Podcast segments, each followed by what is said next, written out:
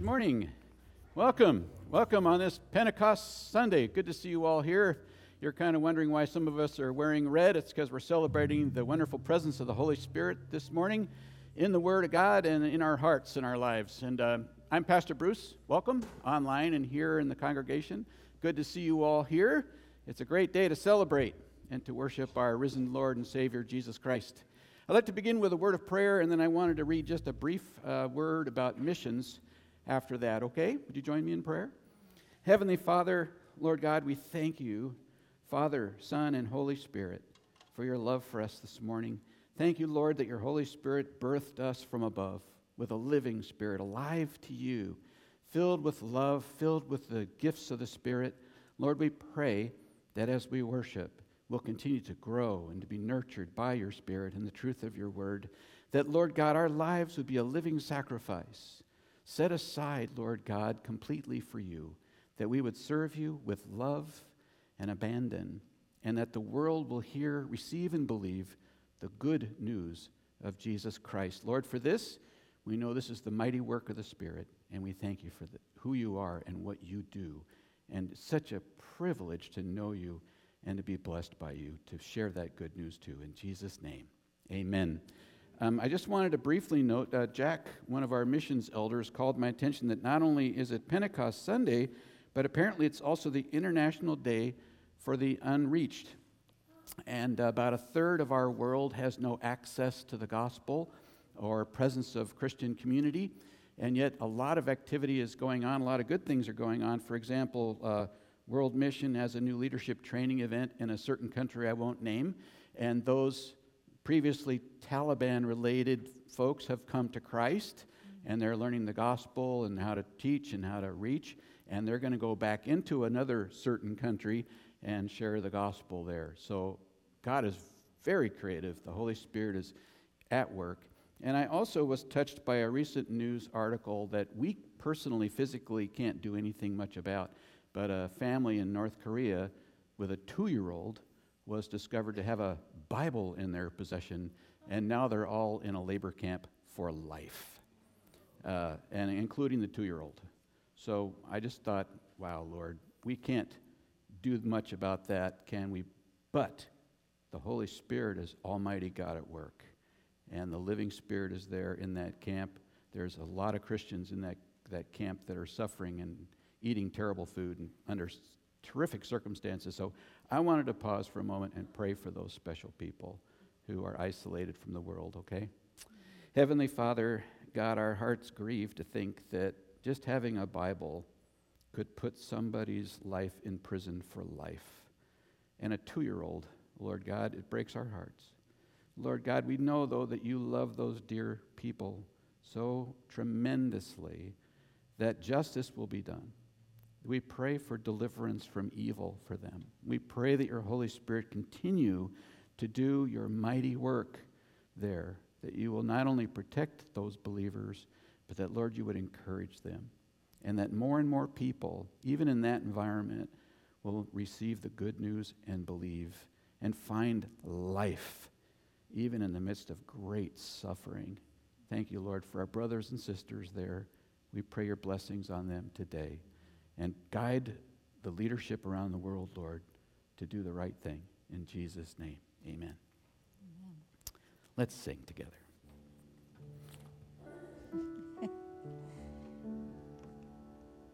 one, two, one, two. Yep, we're working this morning. Good to see you all. We're going to be singing about freedom. And we are also celebrating Memorial Day weekend and thanking all those who served our country, for our freedom. But this is a different kind of freedom. It's the best kind of freedom, and that's freedom from sin, freedom from those chains that weigh us down. And uh, we just thank the Holy Spirit that He can uh, work and live and breathe in us new life. Let's all stand.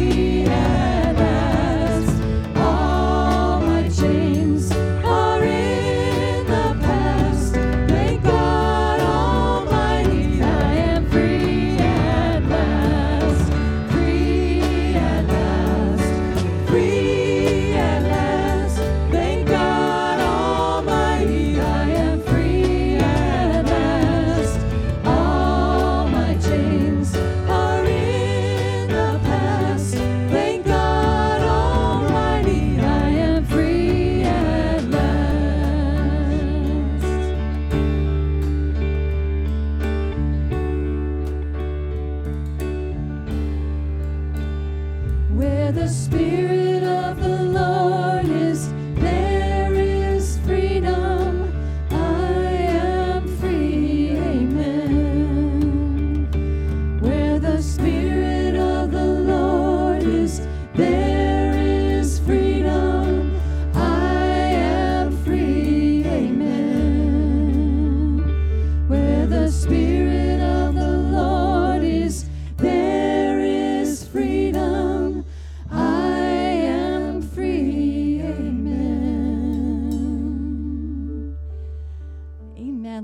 talking this morning about the gift you've given us, Father. We love you and we're so grateful, Father, to be in your presence this morning.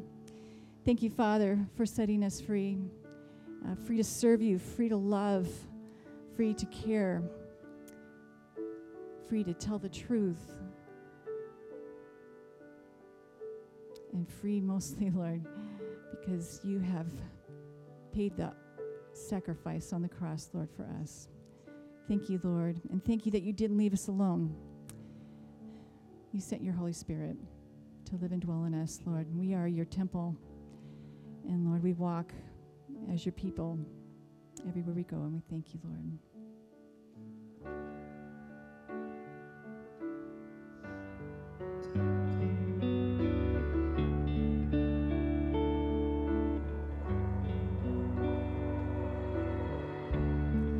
There's nothing worth more that will ever come close. Nothing can compare. You're our living hope. Your presence, Lord.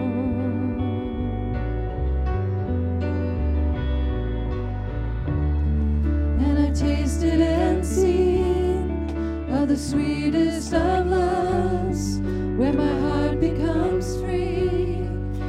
shame is undone.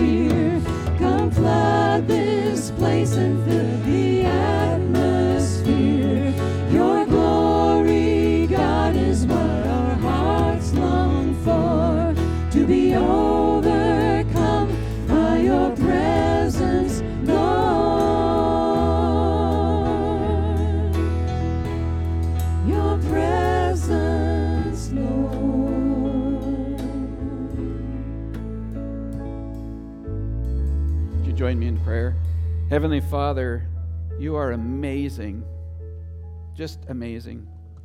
Father, Son, and Holy Spirit, our, our minds, our hearts can only begin to imagine what you are and who you are and how you are and what you do. Lord, we see the effects and we read your word and you teach us and you mold us and you shape us. We're so thankful that we're not alone. It may feel like it sometimes. We have our ups and downs, but Lord God, you are Almighty God and your Holy Spirit lives within us. We are your holy temple. Thanks to Jesus, who did, in fact, die on the cross, that our sins can be laid upon him and we could be set free, those chains broken, the shame gone. Lord God, we thank you that Christ rose from the grave, that guarantees the effectiveness of the cross, life, not death, and that we have eternal life through what Christ has accomplished for us. Lord, thank you so much for the life we have in Jesus. We thank you that our identity is in Christ, that we can stand before you in worship, in gratitude, made new day by day. Lord, we owe you everything. And we thank you. We thank you, Father, that in this weekend as well, not only do we celebrate Pentecost, the coming of your Holy Spirit, and the very real presence now, but Lord God, we also thank you for the unreached who have no opportunity yet to hear, receive, and believe the good news in ways that are obvious. We pray, Lord God, that your work will continue in a mighty way, that all those people can have that wonderful opportunity. We also want to thank you, God, that this Memorial Day tomorrow, those who passed away in the service of the country in battle and otherwise, Lord, we thank you for the military. We know that they are part of your instruments used in a godly hand. We pray, Lord, that our military would be used in that way always, that they would serve you above all things as we seek to serve you in all things. May you touch our military members' hearts too with the good news of Jesus Christ and find hope there in him. We thank you, Lord, in Jesus' name. Amen. Please be seated. I got a couple of announcements that we want to make. First of all, uh, Christine was going to be in the nursery this morning, but she's not feeling well. And that just reminds us that we could always use more volunteers in our nursery ministry. So if my, my father-in-law, should he be alive today, he'd love to be in the nursery and rock babies. So that's an ongoing need that we have. So if you'd like to be part of our nursing, nursery, not nursing ministry, uh, please let us know and let me know, and let Amy in the office know, and we'd love to have more volunteers. Also, I'd like to have, uh, we're going to talk a little bit about Teen Challenge here. Where's Claudia? There, Claudia, come on up. And then, Gabe, why don't you come on up too? Because we're going to present to our graduates the gifts that we have for them. Claudia's got an update on Teen Challenge for us. I'm sure all of you who've been by this, the new shop are thrilled and excited to be a part of that. Um, we have been working diligently, and me personally as well, to uh, get everything going. And we had hoped it would be happen in May, uh, sorry, in April, or where are we? I think I've been working too much.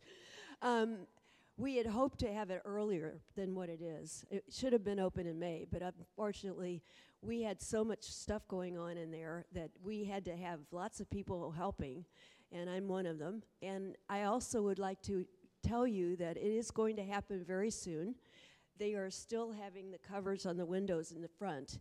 So, but if you have anything you want to donate, they're taking them every day and including not Sunday, of course, but um, every other day they will take, except in the back where there's a loading spot. They accept the, the donations, and we're getting so much good stuff from you guys and from all over the, the city. It's wonderful. Um, also, don't forget the fact that the boys ongoing need, have needs, and if anybody wants to donate in the box out there in the front, um, they always need deodorant, they always need toothpaste, razors, so many things that I'm going to bring a list of items so that you can know what they need if you, they need anything, and they will be on there. Um, also, um, i we would love to have volunteers. I'm a volunteer. Um, I've been there every day working on the clothing, and I love doing it. It's fun. And we also have some paid staff, but we really could use some volunteers if you would like to try it. It's really fun. I, I'm addicted now to it. I have to go in there and do my addiction thing, so I go in.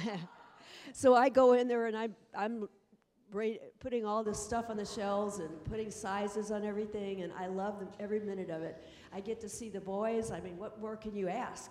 They come in every day at noon, and they come and they load things up and do all the stuff that I do, and it's wonderful. So um, please feel free to make the donations, and I'll let you know as soon as I know exactly when we'll be opening. Or you can watch for the windows to clean up. So they've got scaffolding in front right now, so I don't know what they're doing with that, but who knows? Um, anyway, we're going great, great guns there, and you're going to be really surprised. Uh, several of you guys showed up uh, the other day, Jean Reynolds and her, her friend Sherry, and they got to come in and have a personal little. I, I showed them around, and they got to see everything, and they were very excited. So I know you all will be too. And for those that are curious, it'll be right next to Bimart on the right there. The old Goodwill, so it's very exciting.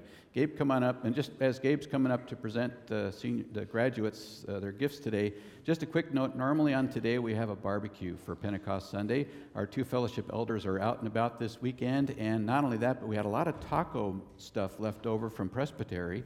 So we're going to resurrect the taco stuff next Sunday. So dress down unless you want hot sauce on your clothes or something like that. Uh, we're going to have wonderful tacos, and tacos are perfect for everybody because you can add what you want, right?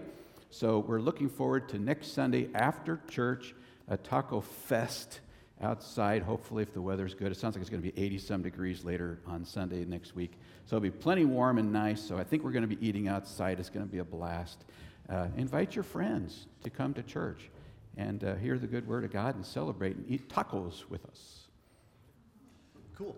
Um, well, for you guys that don't know, um, my name's Gabe. I'm the youth pastor here. Oh, I dropped, I dropped somebody's gift. Um, it's all good. It's just there you go. Um, but anyways, whoa, we're doing great. Um, I'm a youth pastor here, um, and one of our amazing students uh, is Diana. Um, she's actually graduating this year.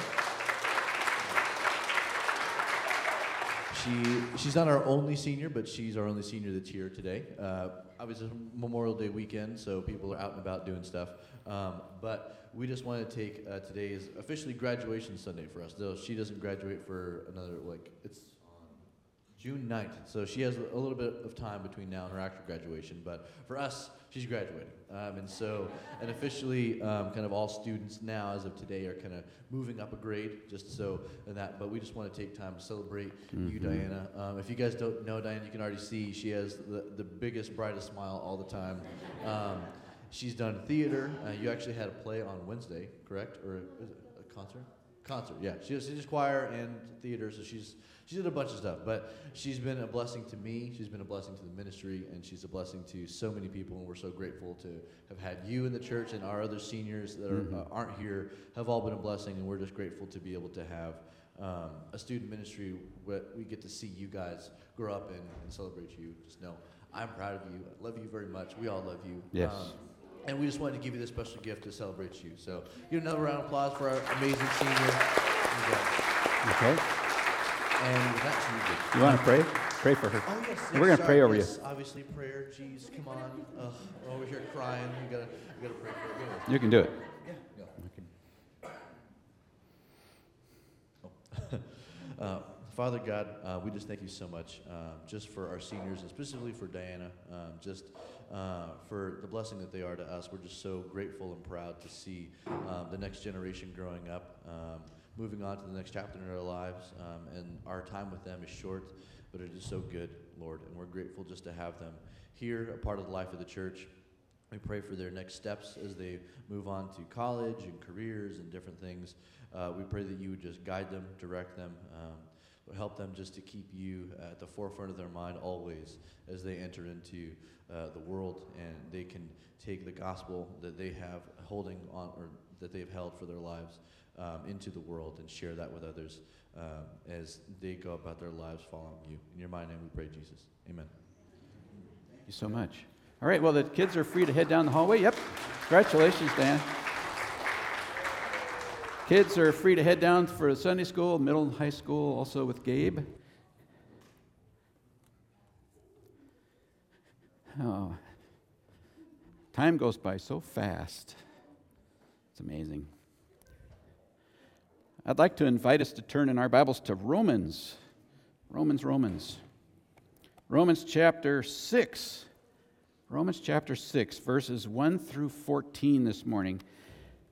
This is Pentecost Sunday, and many times in the past I've preached on the coming of the Holy Spirit in the book of Acts and that.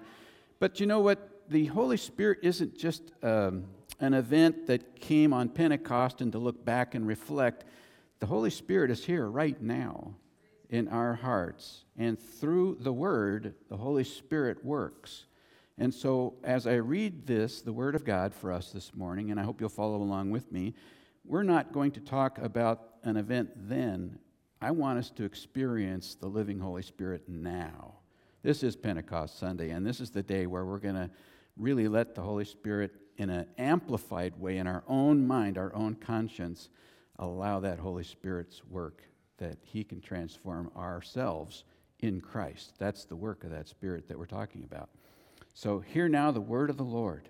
Paul is quite uh, energized as he starts here. What shall we say then? He asks. Shall we go on sinning so that grace may increase? By no means. We died to sin. How can we live in it any longer? Or don't you know that all of us who were baptized into Christ Jesus were baptized into his death?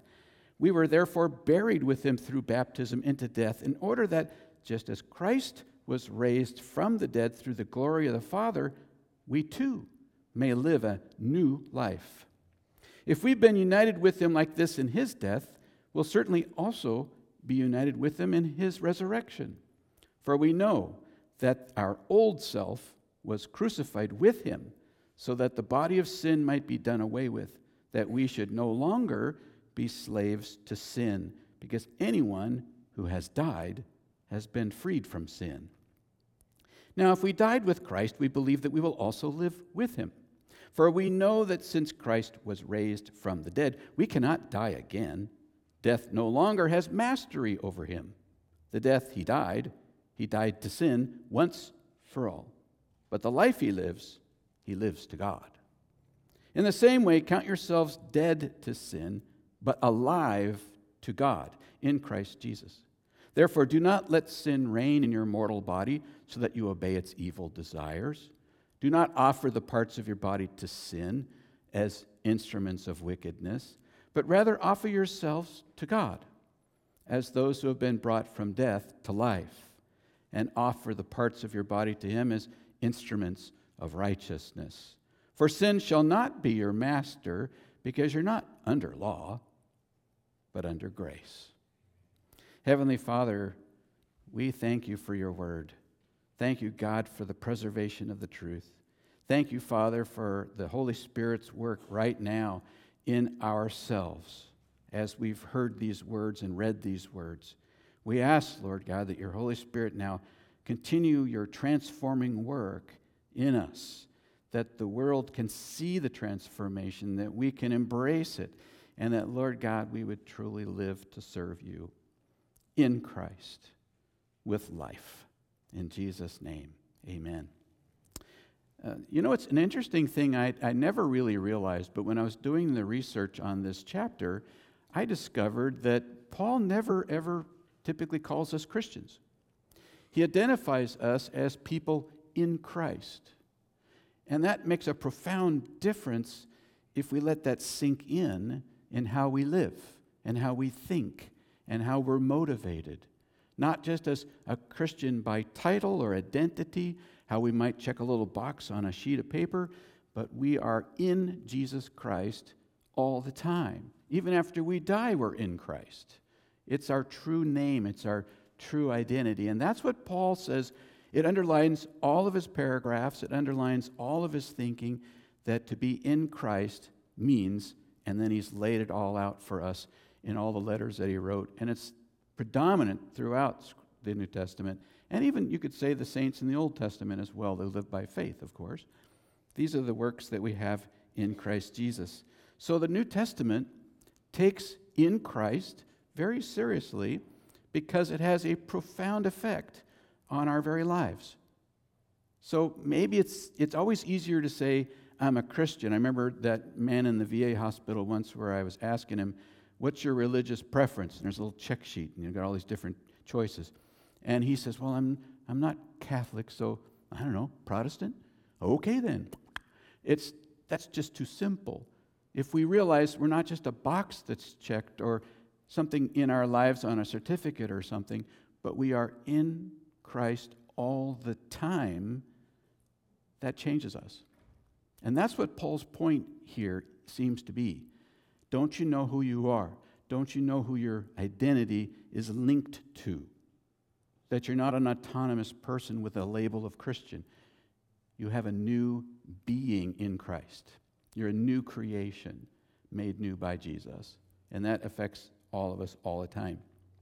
So, the first point that struck me this week was this believers are totally united with Christ.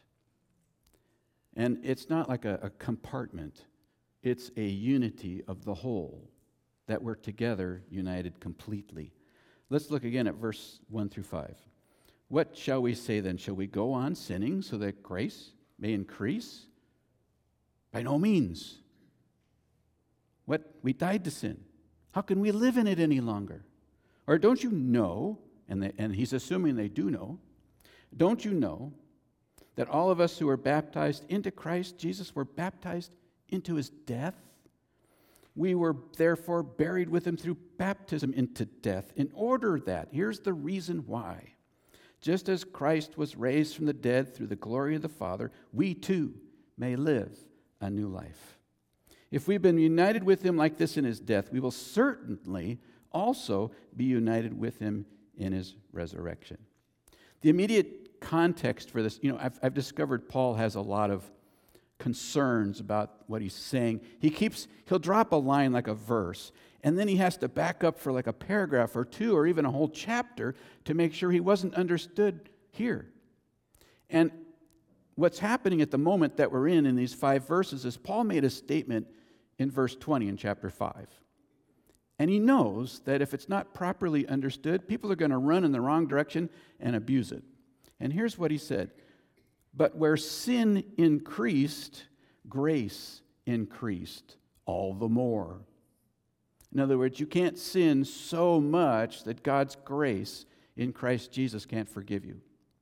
So then the attitude becomes well, if God's grace is greater than my sin, then why am I worried about sinning? I can sin all I want. In fact, I can ignore the whole issue. I can kind of live the way I want to live. And God has this big eraser, and He just keeps erasing all the mess I've made right behind me, and I shouldn't even bother with it. So maybe complacency is what Paul is concerned about. But it gets worse than that. It was taught amongst at least some of them and you can see where this is going perhaps, that if grace is greater than my sin, then can I give God glory by sinning more? All it does is magnify grace, right? So the more I sin, the more God's grace just jumps out. Think of the celebration we can have every Sunday. We can have testimonies about how we sin like crazy this week. Would we have another sinner come forward and share what terrible things you've done this week to the glory of God? Take a mic. Let's hear about it. But this is what was happening. And Paul's afraid that what he just said, which was absolutely true, could be abused. So he's taking all this time to back up and say, now, in case you misunderstood what this means, I want you to understand who you are in Christ. It's so important. Does sin really matter? You might wonder, well, is this just a rhetorical thing? I mean, do people really go down that path that they think they can sin like crazy so God gets more glory? Well, it actually did happen. Do you remember someone named Rasmussen?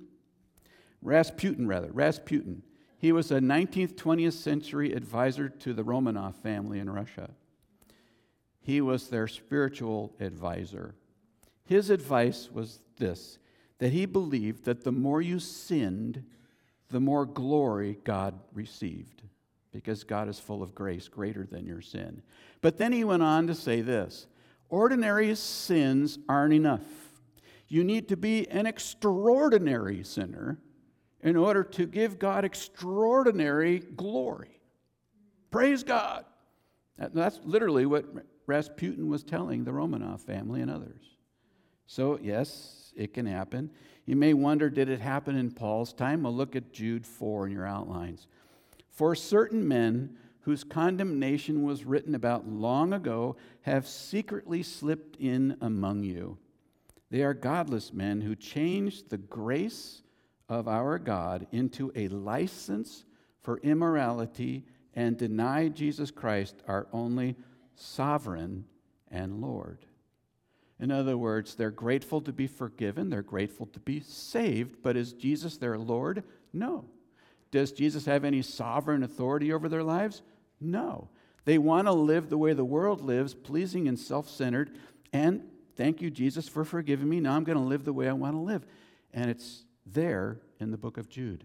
So it is present in the world today, and it was present at the time that Paul wrote. Trends that I've seen in ministry that are somewhat similar are more nuanced, I think. When a leader of a church or elder or a parent says, Well, these things I'll give Jesus authority over, but let's keep our first things first. Let's keep our priorities straight. These other things that the Bible says are sins, well, we'll just tolerate those because we have a priority. These are our principles of, of importance over here. If we keep our eye on the important things, then we won't be paying attention to the unimportant things. Who says any sin is unimportant? Who says that Jesus can be compartmentalized? That Jesus gets lordship over this part of my life but I'm not going to give Jesus lordship over this part of my life. And Paul says that's crazy. It's insane. It doesn't work. Either Jesus is Lord of all, or he's not your Lord at all. Lord is Lord, King of kings, Lord of lords, Almighty God. We cannot compartmentalize and segment off a part of our lives and give God some of it, not other parts of it. And this is what Paul's concerned about. So then he says, by no means. I'm going to show a little clip here that I think this is what no means means. Great Scott! Great Scott! Great Scott! I know, this is heavy. Short. There's a lot of those great Scots in those uh, Back to the Future movies. Jenny found them for me, so I, I made them a little shorter. This is how I like to read Paul's, Paul's word, and you probably heard me do it before. Shall we go on sinning so that grace can increase? Great Scott, no! Some people think that Paul was bald. It's stuff like this that he lost his hair over. He's, he's, he's emotional. He's moved. He's outraged. He's, he's going crazy. He's like, How in the world can you even think for a minute that God enjoys your sin? How can you imagine that God has a plan that we should go on sinning extraordinarily, even like Rasputin said, so that God gets more glory. What a plan God has. And, and Paul's like, this is just insane. And then he says, Don't you know who you are? Apparently, the people in Rome were actually going down that path. And Paul is just beside himself. The Greek by no means, which sounds really kind of lame in, in English, like, oh, yeah, by no means. No.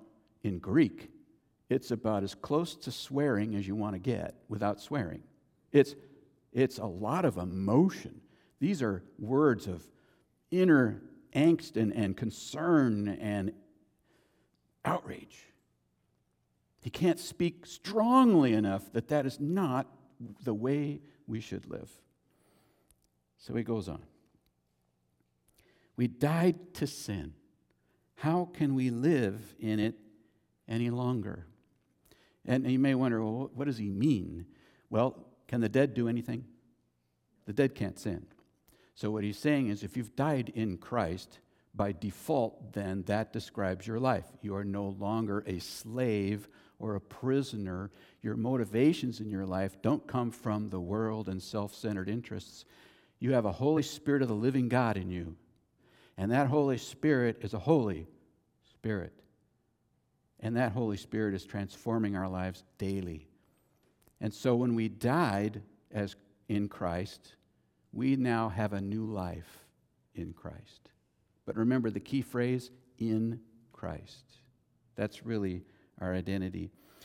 Then he talks about baptism to describe it. Talk about confusing at first, because when we say baptism, what immediately comes to mind?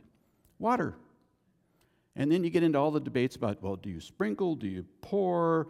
Do you immerse? Does it have to be fresh water? What about seawater? What about baptizing someone over again? And, uh, you know, and all this stuff goes on. That is absolutely not what Paul is even thinking about. Baptism in Greek simply means this all in, immersed. When Jesus was crucified, for example, he told them ahead of time, I have a baptism to undergo. In other words, I'm going to get crucified. And you never get sort of crucified, you never get half crucified. You get killed being crucified. He's all in. And so when Paul uses the word baptism, let the water idea go. He's really saying you are all in, immersed in Christ. It all points to Jesus. That's what he's saying. And you may not realize it, but when we get baptized, it's really a, in a sense, a naming ceremony, an identity change. When I was born, uh, my birth mother told me later, I'm adopted. My birth mother told me that she thought maybe my name would be David. And then when I was in foster care for a couple of months, my name was Rex. And then when my mom and dad adopted me, I became Bruce. I've had three naming ceremonies, you could say, but none of them changed my identity, my real identity. My identity when I was born was in Adam. That was the name that we're all born in. All humankind is alike in being born, needing to be saved. When I came to faith in Jesus Christ, then I was given a new name. And I think the name that we're trying to highlight here isn't some christening name, like what Christian name would you like to be called? It has to do with what Matthew 28 19 says. Baptizing them, Jesus said, in the name. In the name of the Father, Son, and Holy Spirit. So, what's your identity through faith in Jesus Christ? Baptism, in this instance, is a public declaration of that naming. My name is in the Trinity, my identity is rooted in the Lord. And I'm not an autonomous, compartmentalized believer in Christ. So ultimately, the baptism that Paul is talking about draws our attention not to the methodology or the water, but to Jesus. That we are all immersed in Christ Jesus. And since he died on the cross for the forgiveness of my sins, in a spiritual sense, in a meaningful sense, in a powerful sense, I died with him. My sins have been removed by what Christ did for me. Then he rose from the grave, and in that same sense, then I am alive in Christ. And again, it's my identity in Christ. That's what Paul's point is again and again and again. Now, maybe it doesn't feel like it. But, that, but then sometimes I forget that I'm an American. It doesn't occur to me all the time that I'm an American citizen. Sometimes my feelings are here, there, and everywhere, but it doesn't change my identity. I'm an American citizen. Born here, American citizen. That's my identity. Your identity in Christ Jesus is just as secure and just as certain. No matter what our feelings are, no matter what the day is like, no matter what troubles we face, in Christ Jesus now and forever. That's who we are. Philippians 3 But our citizenship is in heaven, and we eagerly await a Savior from there, the Lord Jesus Christ, who, by the power that enables him to bring everything under his control, will transform our lowly bodies so that we like his glorious body. You've been given a name. When you became a believer in Jesus Christ, it had to do with your water baptism, although that's a public declaration of a naming. But the minute you come to faith in Jesus Christ, by the work of the Holy Spirit, birthed from above, as Jesus told Nicodemus, that wonderful Holy Spirit transformed your life. You are now in Christ forever. And I think when we let that percolate down, you realize everything about me in Christ has transformative work, doesn't it? It affects our thinking, it affects our feelings, it affects our service, it affects our very lives as a whole. That's what Paul's point is. We don't live in bits and pieces. We're a complete whole person in Christ. We owe him everything. Then, secondly, the thing that he draws out to explain it even more is the result of dying and rising with Christ. The result of dying and rising with Christ. 6 through 10. For we know that our old self was crucified with him so that the body of sin might be done away with, that we should no longer be slaves to sin. Because anyone who has died has been freed from sin. Now, if we died with Christ, we believe that we will also live with him. For we know that since Christ was raised from the dead, he cannot die again. Death no longer has mastery over him. The death he died, he died to sin, once and for all, done, over with, completed. But the life he lives, he lives to God now. This is probably one of the most tightly worded pieces in the book of Romans. And it, it's not that hard to understand once you realize what it means by your old self and that kind of language. There are certain things in there that, like baptism, you, you, immediately something might spring to mind. I think I know what he means, but it's good to know what he intends. The old self hasn't to do with our lives before we became believers in Christ. It has to do with our identity along with every human being ever born except Jesus, in Adam, born without a living spirit to God, born in with a sin nature. This was the old self that existed prior to our coming to faith in Jesus Christ. It's not an age, it's just it's something meant to be that's described as worn out, torn and tattered. You wouldn't give this old self to Teen Challenge. It is a tragic wreck. Nobody would want it. It's kind of like the old mission barrel, you know. Get your old worn out jeans and throw it in the barrel and send it to the missionaries overseas, and they get everything that nobody here would want to wear. This is the old self that Paul is describing. This, myself, yourselves, this is the person that needs to be thrown out, this old self. We are a new creation in Christ Jesus. So basically, it's a regime change. Who is the Lord of my life? The Lord, Jesus Christ, is the Lord of my life, and I'm his servant. I'm there to obey everything he taught me. Now, there is still a struggle, and it's very interesting. When Paul talks about the struggle with sin, he always talks about the body and the body parts. Our spirits belong to the Lord. The Holy Spirit lives within this body, but he kind of distances the sin nature in us, the struggle that we have prior to our own coming to Christ face to face, right? That there's the body parts that can be applied to wickedness and sin or applied for Jesus. And he says that's a battle and it's an ongoing one. We'll hear more about that in the weeks to come. Paul's very transparent about that. But he says, but don't forget that even in the midst of struggle, or even when we fall flat on our face, and we know we've transgressed or sinned and done so willingly or even unwillingly or unknowingly, thank the Lord you are still in Christ. You're still in Christ. Paul says, keep that in mind. In Scotland, apparently, in the older times, when somebody committed a capital crime and their, their execution date was set, they typically executed people about 8 o'clock in the morning. And then they would post a notice on the door of the prison that so and so had been executed that very morning. But here's how they phrased the note At 8 a.m. this morning, and then there'd be a date and the year, and then the name of the person who was executed, they said they were justified. Not executed, justified. In other words, their obligations to the state had been satisfied. And there was no longer any trial or execution in the future. The justice was satisfied. They are now, in a figuratively sense, free from that crime. When Christ died on the cross for the forgiveness of our sins, God declared us justified.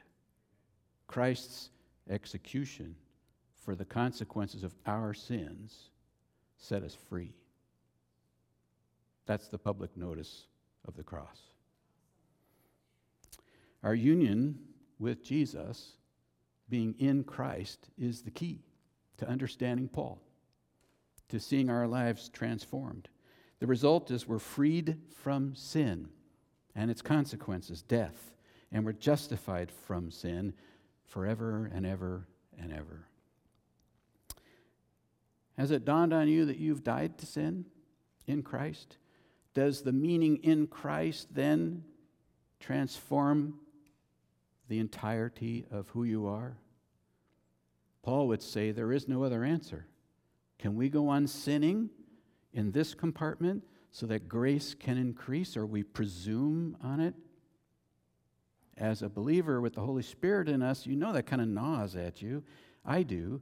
And so, what we want to do is confess that we haven't really surrendered all aspects of our life to the Lordship of Christ. Otherwise, we'd be sinless.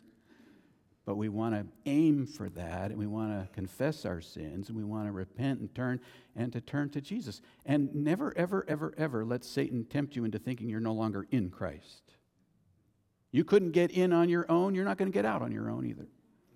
Christ is our security, and God says if you're justified, then there is no condemnation for those in Christ Jesus. Paul writes that later on in his letter.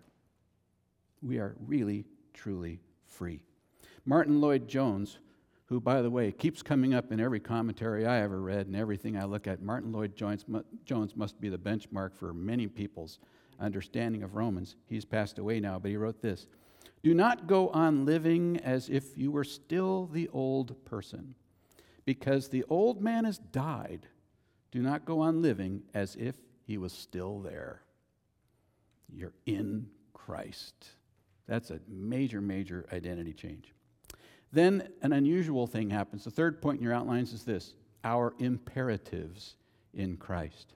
An imperative is a command, it's a, an authority in our lives that are given to us in Scripture.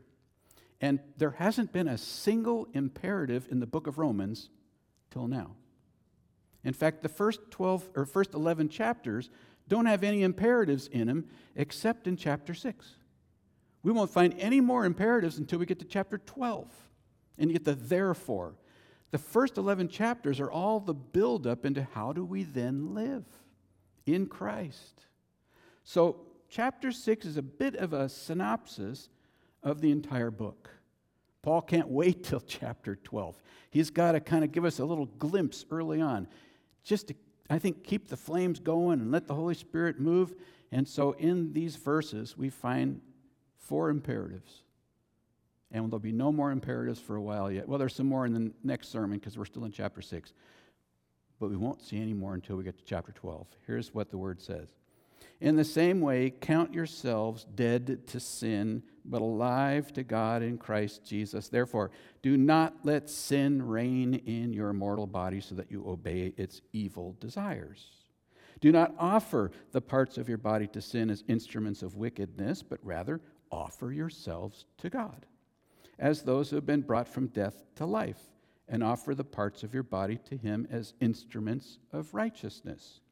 For sin shall not be your master, because you're not under law, but under grace. There are four main imperatives here count, do not let, do not offer, and then offer. These are the things that Paul's telling us we should do. They're imperatives. You know, if we're convinced that our Christian lives are kind of hopelessly mired in the muck, that I'm a sinner, that I'm not set free by Jesus, that there's no hope of transformation, a leopard can't change his spots, never mind that we're not leopards, we're human, filled with the Holy Spirit and the transforming work of God. If we think we're hopeless, then we won't work on anything. We won't work toward anything. We won't confess our sins. We'll feel miserable, even, and doubts and sorrow and darkness and grayness will happen in our lives, and we don't really live for Christ. We don't celebrate who we are in Christ. We grind with duty and obligation and struggle and effort. We're not trying to crucify the old self. That's, that old self's already dead.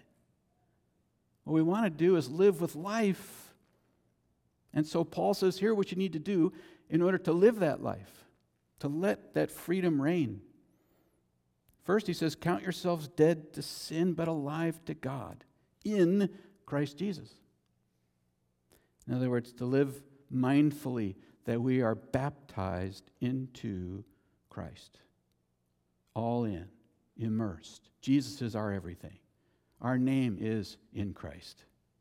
That should permeate every aspect of who we are. John Wayne, apparently, those of you that are younger may not know John Wayne. I don't know. I think most of us would know John Wayne. Um, John Wayne had a, a different kind of walk, didn't he? It was the John Wayne walk. Do you know he taught his boys how to walk the John Wayne walk? Dad taught his boys how to walk.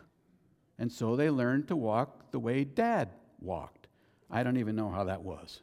But apparently that's what he did. It was important to him that his boys walk as he did. And it's the same thing with Jesus. The scriptures tell us how Jesus walked, the Jesus that we know and love. And we're to be keeping in step with the Holy Spirit, the scripture says, to walk as Jesus would walk. We had an interesting uh, event before worship started a very interesting character came in. Um, I won't tell you how interesting he really was, but quite interesting and a bit challenging. And you want to present Christ, and he wanted to just sing and to listen to the music, so the praise team was practicing. And he ends up not sitting in the back and listening, but he comes up here and he starts dancing and bobbing and weaving. And um, there's a little bit of a breath, uh, you know, he'd been drinking. There was a bud in the back of his little stroller. And uh, he had caution tape hanging out of his hair. And he was quite the character. And I kept thinking, how do we enable the Holy Spirit to touch this man in a way that he may not even know or be receptive to? But the power of the living God is very real. So there was, and I compliment the praise team for putting up with the distractions. And we did our very best to present Christ's love. But sometimes you can't really communicate right, to someone whose mind is not all there and they're also inebriated or on something else. So there's a time where you just have to pull it back. But you know, do you think the Holy Spirit can still get through to that person? I do. And we did our very best to show the love of Jesus to him. Eventually, we had to call the cops, and he had to leave. And he's probably very familiar with them, and I know they're very familiar with him. But our role was to make sure he knew the love of Jesus was real. And, and it was a, a very unusual moment and not an easy moment, but a God moment, you know? These things don't happen by chance. So we don't want to miss the opportunity. What we want to do is show the love of Christ in us with good judgment, right? So John Wayne had a way of walking. When that man came in, you know what my first thoughts were? I could ask him to leave right away. He seemed safe, seemed passive. He, you know, he had his moments, but he calmed. And he stuck with me more or less. And I thought to myself, I want him to pick up something, anything, anything. That could be a memory for him. He listened to the music, that'll be a memory for him. The words will be a memory for him. The Holy Spirit can do a work in that broken man's life, in his broken mind something special can happen to him. We don't ever, we don't ever want to forget. And so I could have treated him like the world and said, hey, get out of here. You're not welcome in church. Does that sound wrong to anybody? Um, but you know, you got to be safe, so we, we kept a close eye on things. But to say you can't, you're not welcome here is, I don't, it just doesn't seem like Jesus to me. But again, we have to be safe. We have the right to assemble, we have a right to peaceful assembly, right? So there's all those things too. But and decency and in order is part of our worship. But in that pre-worship moment, how did we behave? I think we did the best we could under the circumstances, prayed like crazy, and ministered to him in a way that we could. But you know who really brings it home? He's probably in jail right now, I'm assuming. The Holy Spirit is right there with him, working on his heart and mind.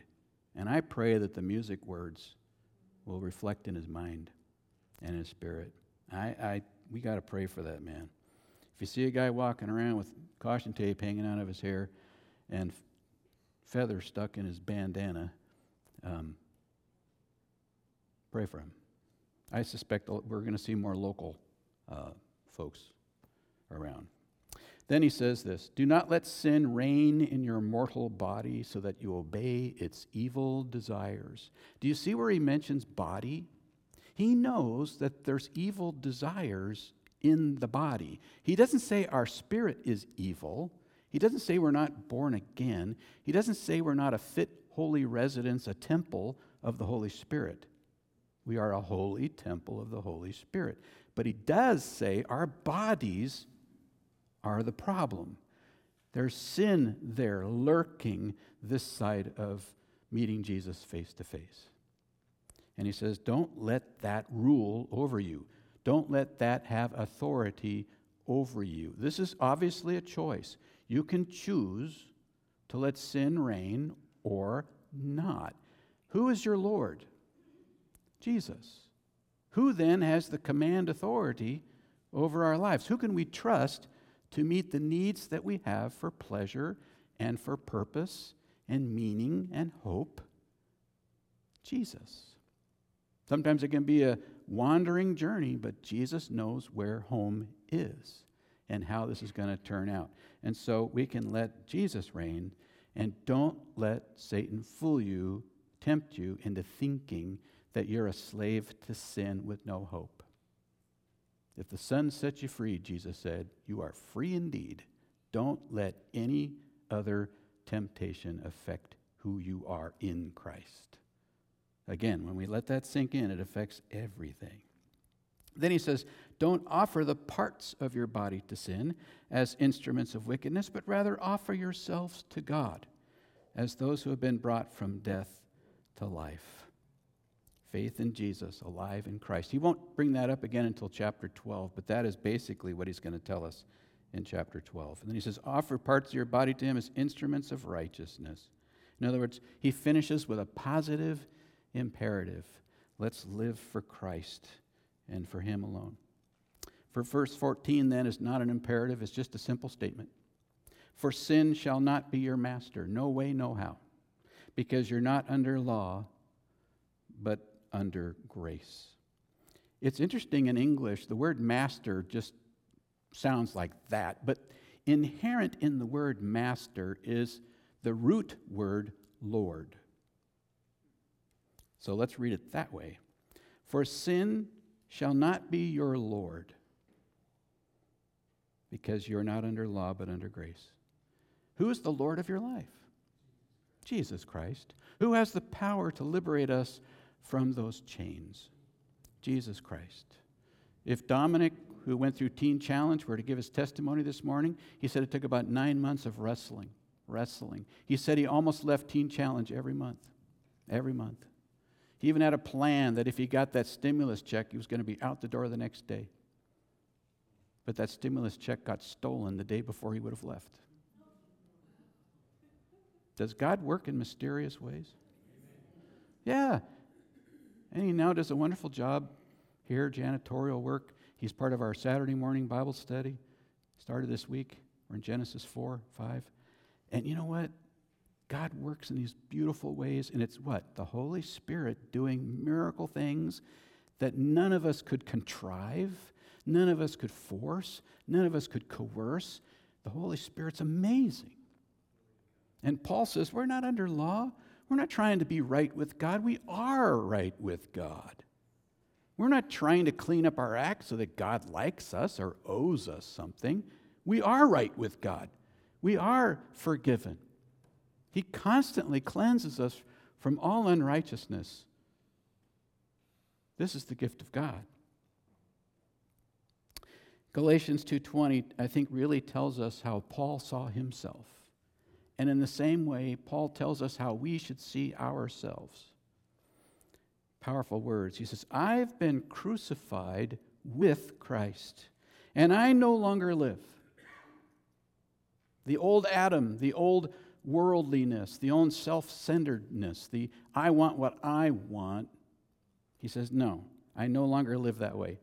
But Christ lives in me. Right? The life I live in the body, the one that gives us trouble, I live by faith. See how important faith remains? Despite ups and downs, faith is king. By faith in the Son of God who loved me and gave himself for me. Do you know the love of Jesus?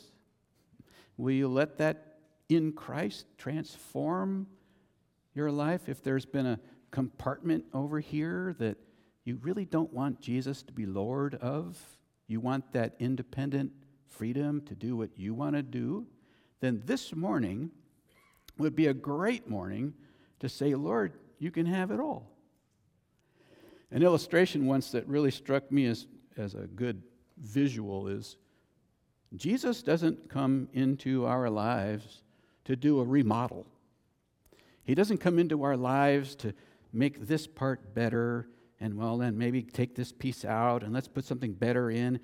It's not a remodeling event. When Christ comes into our lives, he brings a wrecking ball. He wants the whole thing, the entire house, all of it. Smash all that old self, destroy it. It's dead. And what do we have instead? New life in Christ. Let's pray. Heavenly Father, God, we thank you so very much that we are in Christ. Lord, in the world, there's a lot of voices a lot of temptations. Without Jesus Christ and the Holy Spirit, there's no desire really to live for you at all. People think they're freer, but Lord God, they're actually slaves to sin, bondage. And Lord, we were there. We're not different from that time in our lives, from that world we see around us. We, we know. But thank you so very much that your Holy Spirit came and we were birthed with a living spirit, that you made us righteous. You declared us justified, dead to sin in Christ who died on the cross for the forgiveness of those very sins. Thank you, God, that it's not just the sins of the past, but the sins of this moment, the sins in the future. Lord God, it's all taken care of by Jesus. And we are liberated. We are free, free to be loved and to love free to offer our bodies as living sacrifices, holy and acceptable to you. Thank you so much. We pray that you will renew our minds with a real identity that we truly are in Christ, completely baptized, immersed, all in.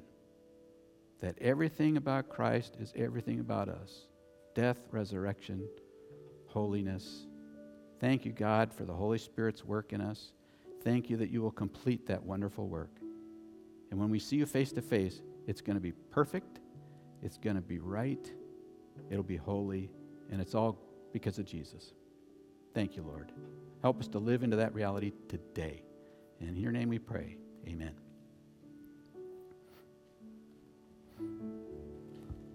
Let's